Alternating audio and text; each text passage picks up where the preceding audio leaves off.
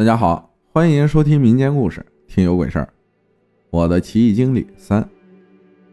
我和我姐去到二叔家住，第二天晚上我就觉得我的头疼啊，比以前疼的更厉害了。吃了两片去痛片，还是特别疼。我就跟我姐说，我想抽烟。我姐说，你真能整事还抽烟呢？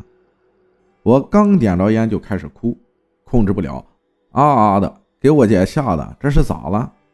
我边哭边喊姐呀，我心里还有意识，完了。这是鬼附身了，完全知道自己身体动作在干嘛，这就是自己带仙的原因。如果灵识不够啊，发生这种事儿是不会记得的，发生完也啥都不知道。我姐喊我：“你是不是死了？死了的我哥的名字就是二叔家的儿子。”他说：“姐，好苦啊。”我姐呢也开始哭，她知道他死的可怜惨。我哭着的时候啊，我姐就给我二叔打电话了。没一会儿，我二叔就回来了，进屋就问咋了，过来握着我的手。谁呀？国栋啊，国栋就是二叔家儿子死去的儿子的名字。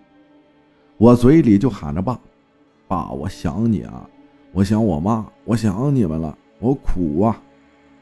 哭了一会儿，就慢慢的冷静了，估计呢是从我身上下去了。可我还是不受控制的打哆嗦，感觉特别冷，脸呢也不是好色儿。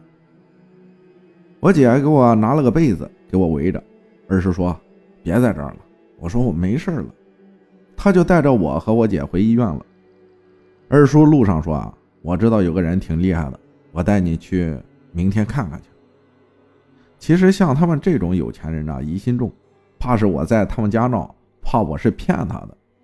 我说：“行。”他也知道我带仙儿了。第二天早上，他就来接我和我姐一起去的。一个门店，一个男的，也是黑龙江人。他给我打脉，说我仙家有个老太太，我身上还有一个狼仙儿。他说完狼仙儿的时候，我在想，是不是小时候对着我姐汪汪叫的那个，然后烟囱倒下来那个大狼狗，就是这个狼仙的。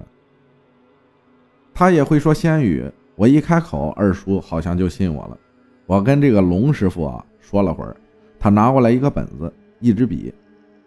我的右手就像不是我自己的，开始写写的啥我也不知道，看不懂那是啥字。主要是我的手根本就不是我自己在写，我刻意的放松，就感觉是别的在控制。我就问龙师傅，我写的是什么？他说《金刚经》。我说我这头疼咋整？他说：“你供完就好了。”他说：“你得供五尊佛：释迦牟尼佛、药师佛、观音菩萨、地藏王菩萨、弥勒佛。用红布、黄布写仙家堂口，就像每家每户对联那种吉祥话。”他在那儿想着怎么写，皱着眉。他说：“哥，我给我。”我就伸过去了。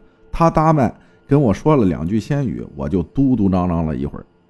他说：“啊。”那我明白了，那简单啊，我都不知道我说了啥，真的，就好像龙师傅跟我仙家沟通完了，我忘了最后那两句话是啥了，是黄底黑笔写完，用红布盖着，再不就是红底黄布盖着，花了我好几千呢。他说：“你家弥勒佛出来了，显身金光灿灿的，意思是让我给你便宜点。”当时龙师傅收了我三千三，五尊佛收了我六百九。五尊佛我觉得没多收，但是画了那个那么个简单的字儿就收我三千三，我真的挺心疼的。他说你回去供上就好了，然后就给我二叔看，说你儿子就在你旁边站着呢，你信不信？他走的时候是戴的这种颜色的帽子，是这身衣服吧？我二叔就说对。我姐也回忆，她说这孩子太可怜了，啥也没有，还冷。我也才知道了，是原来死了没入坟，骨灰扬在了山坡上，成了孤魂野鬼。我这个师傅呢，给我二叔要了一万块，给他儿子料理了这个事儿。第二天我去龙师傅那儿，他说你叔啊，太能做了，挥霍也不积德，到处找小姐女人，要不孩子不会死那么早。我二叔呢，的确有那个毛病，有点钱了，那女人是左一个右一个。这事儿呢，就这么完了。回去之后，我爸说我，你说你整这个事儿，在人家闹，花这么多钱，我说那我也控制不了啊。我和我姐这回去的旅店睡，还是头疼，我都有点不相信这个龙师傅了。完事儿待了一个星期，我爸好多了，就先让我回去了。我拿着一箱子的佛就回了沈阳，开始供奉。哼，奇怪的是，供奉完了，我的头不疼了，好了。我都不相信，我看了那么多人，那么多家，这次就这么好了。我真的心里挺奇怪的。后来我师傅说，他也有一次出事儿，出过事儿，过阴的时候，在医院里躺了好几天都没醒。其实他是在阴间。他没有细说咋回事等醒了后啥都没穿就出门了。搞笑的一幕啊！家人说你干啥呢？他就像傻了一样，才知道自己没穿衣服，天天嘴里说闲语，嘟嘟囔囔的，天天说呢，天天自己翻译。怪不得他能听懂我说话，能翻译过来。别的仙儿虽然能跟我对话，但却根本不懂我说了啥。就这个龙师傅能听懂。也就是说，他跟我有缘分嘛。